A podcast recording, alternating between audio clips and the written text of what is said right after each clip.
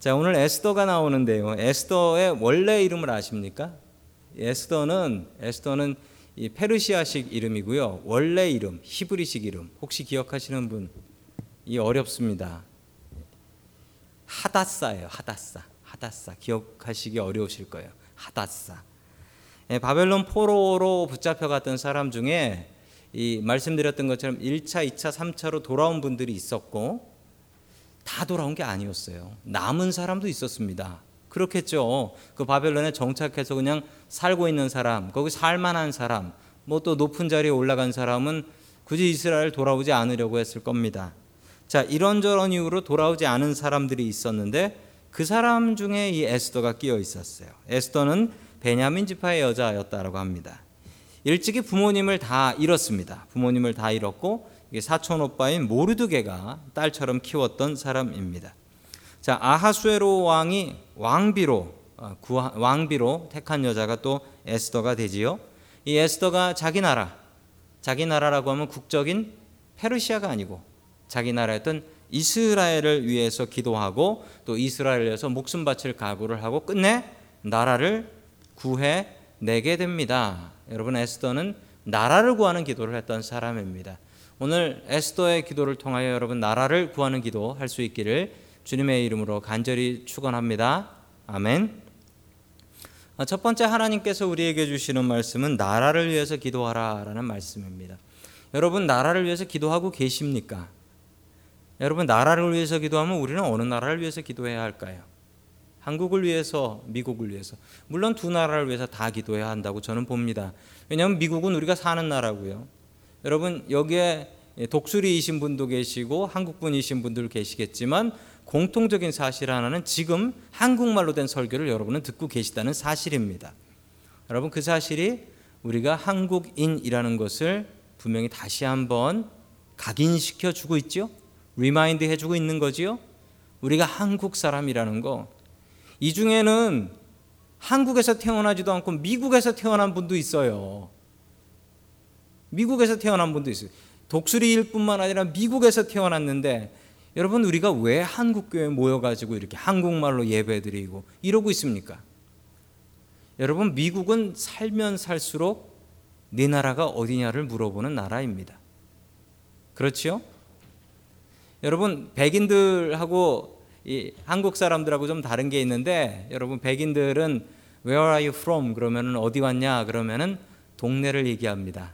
예, 동네를 얘기해요. 그런데 우리 같은 사람한테 Where are you from? 두 번 물어보면 그게 무슨 얘기인 줄 아세요? 예, 어느 나라에서 왔냐? 니네 조상이 어느 나라에서 왔냐? 아무리 영어 잘해도 여러분 이건 물어봐요. 니네 조상 어디냐? 다시 한번 우리가 어떤 사람인지 어떤 뿌리인지를 생각하게 하는 것 같습니다. 자, 우리 다 함께 에스더 4장 13절 같이 봅니다. 시작. 모르드게는 그들을 시켜서 에스더에게 다음과 같이 전하라고 하였다. 왕후께서는 궁궐에 계시다고 하여 모든 유다 사람이 겪는 재난을 피할 수 있다고 생각하십니까? 아멘. 하만이라는 사람에 의해서 바벨론의 포로로 붙잡혀간 이스라엘 사람들, 즉 유대인들이 모두 다 학살당할 위기에 있었습니다. 그러나 이 에스더는 왕비입니다. 설마 학살을 한다고 왕비를 잡아 죽이겠습니까? 왕궁에 살고 있었던 에스더는 아무런 조치를 취하지 않고 이 억울함을 왕에게 알리지 않고 자기 백성 죽는다, 억울하다라는 것을 왕에게 알리지 않았습니다. 왕에게 알리지 않았던 이유는 에스더에게도 방법이 없었기 때문입니다. 왕을 만날 수 있어야 되는데 왕은 부르기 전에 가면 그건 뭐냐면 여러분 왕이 부르지 않았는데 가면 그건 왕을 죽이려고 간 거다라고 생각합니다. 실제로 그런 일들이 많이 있었습니다. 그리고 왕을 죽였던 사람들, 그 당시에 왕을 죽였던 사람들은 왕이 모르는 사람들이 아니라 주로 왕의 가족이었습니다. 왕의 아내나 왕의 아들들이 죽였어요. 형제들이나. 그랬기 때문에 왕이 부르기 전에 가면 왕을 죽이러 가는 거다. 이렇게 생각하는 거예요. 자, 그러니 에스더도 갈 수가 없었습니다. 에스더가 왕에게 찾아갔을 때 왕이 자기의 홀이라고 하는 권능의 상징인 것을 보여줘서 용서해 주지 않으면 그냥 가서 죽는 거예요. 여러분 이걸 보여줘서 살려준다라는 게 대단한 일입니다. 왜냐하면 왕을 무시한 거거든요. 그건 멀쩡한 사람이 와도 어 나를 무시해? 이러면 그냥 죽는 거예요. 애지간해서는 용서 안 해줍니다. 여러분 나라를 잊고 살면 안 되겠습니다. 여러분 우리가 미국에 산다고 하고 미국 국적을 갖는다고 해도 여러분 우리를 따라다니는 말은 뭐죠? 우리를 뭐라 그럽니까? 영어로 Korean American이라고 합니다. Korean American. 자, Korean American 중에 먼저 나오는 말이 뭐지요? 코리안이 먼저 나오지요. 네, 이래도 저래도 한국 사람인 건 어쩔 수가 없다라는 겁니다. 여러분 내 나라가 잘 살아야지 한국이 잘 살아야지 내가 어깨 좀 펴고 살 수 있지요. 예, 여러분 예전에 작년까지만 해도 길에 가면서 이렇게 말춤 추면서 가면은 사람들이 오 그러면서 강남 스타일 이러던 때가 있었습니다. 여러분 그거 기쁘셨죠? 왜 기쁘셨습니까? 내 나라를 알아주니까 아니 내가 태어나진 않았다고 할지라도 내가 태어난 우리 부모님의 나라 부모님의 나라를 알아주니까 여러분 내 나라가 한국이 잘 살아야 우리가 어깨 펴고 다닐 수 있습니다. 아무리 우리가 여기서 미국 사람으로 영어 완벽하게 하고 산다고 할지라도 내 나라가 망하고 나면 너 어느 나라에서 왔냐? Korea라고 하면 where?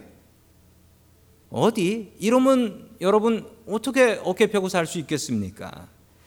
여러분 나라를 위해서 기도해야 하는데 요즘 우리나라를 생각하면 정말 가슴이 답답합니다. 요즘 라디오를 들어보면요. 라디오에서 우리나라 뉴스가 전 많이 듣지도 않는데 교회 올 때 갈때 듣는데 한국 뉴스가 자주 나와요. 어, 메르스 때문에. 메르스. 그것 때문에 뭐 그게 많이 번져 가지고 사람이 몇 명이 죽었다 이런 뉴스 나오고 뭐 제대로 제대로 잘 막지 못해서 그렇다 뭐 그런 얘기들 나오는 거 보면은 여러분이 중동에서 나온 건데 왜 중동 중동 감기가 왜 우리나라에서 유행하는지 모르겠습니다. 아, 여러분 우리 나라를 위해서 기도해야 되겠습니다. 정치가 너무 어지럽습니다. 아시죠? 한국의 정치는 꼴등이라는 거. 여러분 교회가 무너지고 있어요. 요즘 젊은이들이 교회를 안 나가는데 그게 한국에서만 그런 게 아니라 그 영향이 미국까지 옵니다. 요즘 이민 오시는 분들을 보면은 느낄 수가 있어요. 예전엔 이민 오시면 교회 나가려고 교회 찾아보고 이랬었는데 요즘은 이민 오셔도 교회 잘 안 찾아봅니다. 예전에는 오신 분들한테 저 목사입니다. 아이고 목사님이세요? 그랬는데 요즘은 저 목사입니다. 그러면은 무슨 바퀴벌레 보듯이 하고 그다음부터 피해요. 왜 그럴까요? 교회 1세대를 지도했던 우리 목사님들, 아주 훌륭한 목사님들, 이 목사님들이 지금은 감옥 가 계십니다. 아니 어떻게 목사님들이 감옥 가 계신지 모르겠어요.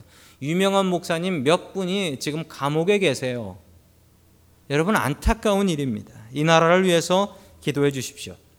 유대인들이 자신의 잃어버린 나라를 위해서 기도할 때 이렇게 기도했습니다. 어떻게 기도했냐면 자기의 나라 방향 공교롭게도 방향이 같네요. 서쪽 서쪽 방향을 향해서 창문을 열어놓고 그리고 시간을 정하여 나라를 위해서 기도했다라고 했습니다. 다니엘이 그랬습니다. 그랬더니 기가 막힌 일이 벌어졌는데 2500년 뒤에 이스라엘이라는 나라가 다시 생겨났습니다.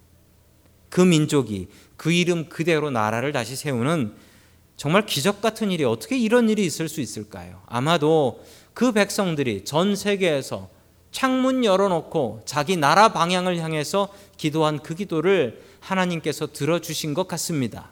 여러분, 나라와 민족을 위해서 기도하십시오. 내가 사는 이 나라 미국을 위해서 기도하시고 또 내 고향, 나의 부모님의 고향인 한국을 위해서 기도하는 저와 여러분 될 수 있기를 주님의 이름으로 간절히 축원합니다.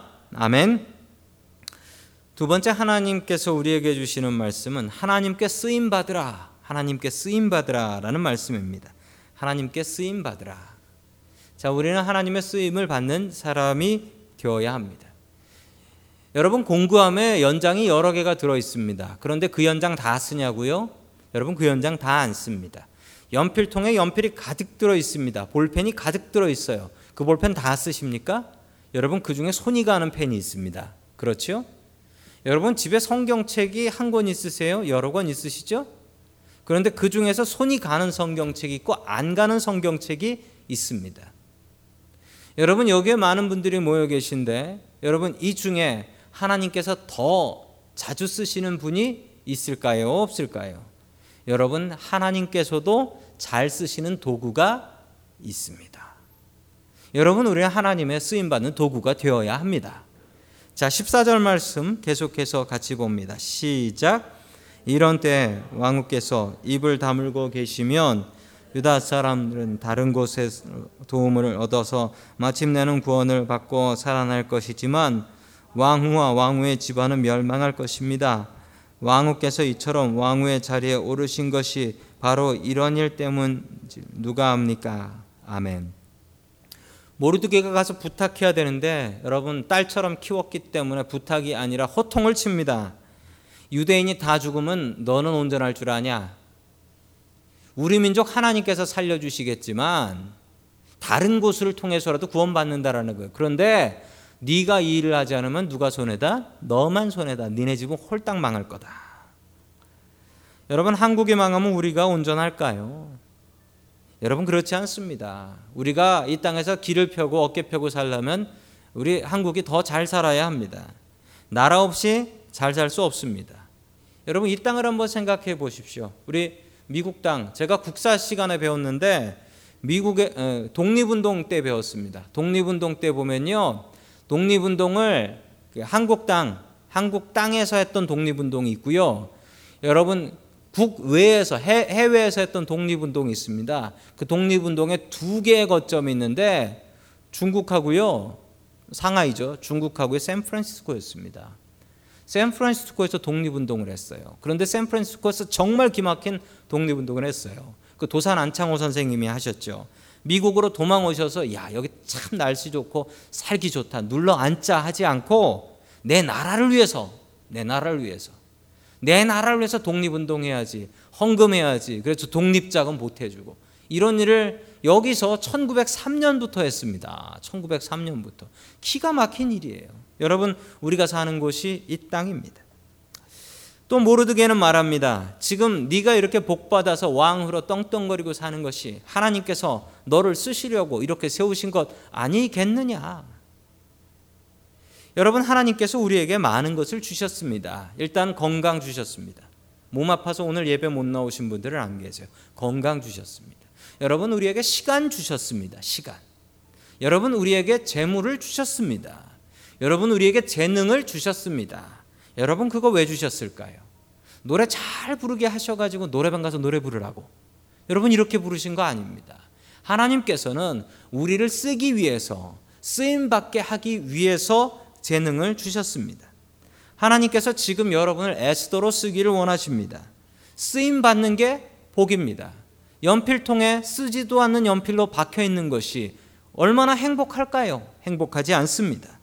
여러분 바쁘다고 능력 없다고 빼지 마십시오. 하나님께서 우리에게 주신 것 하나님께서 너무 잘 알고 계시고 지금 우리를 일꾼으로 불러 주고 계십니다. 주님께서 쓰시겠다 하면 군소리 없이 내어 드리십시오. 그것이 쓰임 받는 복입니다. 여러분 쓰임 받는 종이 행복한 종입니다. 여러분들은 하나님의 쓰임을 받을 수 있는 저와 여러분들 될 수 있기를 주님의 이름으로 간절히 축원합니다. 아멘. 세 번째 마지막으로 하나님께서 주시는 말씀은 죽을 마음으로 기도하라. 죽을 마음으로 기도하라라는 말씀입니다. 세상에 제일 무서운 사람은 죽을 각오로 하는 사람이라고 합니다. 싸움을 하는데 제일 이기기 힘든 사람은 힘세고 잘 싸우는 사람이 아니라 죽을 각오로 싸우는 사람이라고 했습니다. 죽을 각오로 싸우면 죽여야 되는데 죽이면 감옥 가지 않습니까? 죽이지 못하면 저주해지 어떡하겠습니까? 여러분 성경에 죽을 마음으로 기도해서 승리한 사람 한둘이 아니었습니다. 야곱이 기도할 때 자기 환도뼈가 부러질 정도로 죽을 각오로 했습니다. 여러분 죽을 각오를 해야지 뭐라도 할 수 있습니다. 세상 먹고 사는 건 쉽습니까?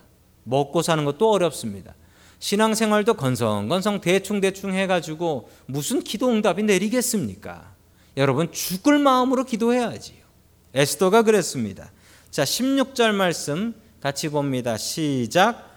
어서 수산에 있는 유다 사람들을 한 곳으로 모으시고 나를 위하여 금식하게 하시오. 사흘 동안은 밤낮 먹지도 마시지도 말게 하십시오. 나와 내 시녀들은 그렇게 금식하겠습니다. 그렇게 하고 난 다음에는 법을 어기고라도 내가 임금님께 나아가겠습니다. 그러다가 죽으면 죽으렵니다. 아멘. 자, 에스더 가장 유명한 말씀, 죽으면 죽으리라 라는 말씀입니다. 에스더가 더 이상 가만히 있을 수 없는 상황이었습니다. 담대히 이야기합니다. 3일 동안 나를 위해서 여러분, 우리 백성들 모두가 금식하며 기도해 주십시오. 나도 내 시녀와 같이 금식하고 기도하겠습니다. 여러분, 위기를 만나면 기도해야 합니다.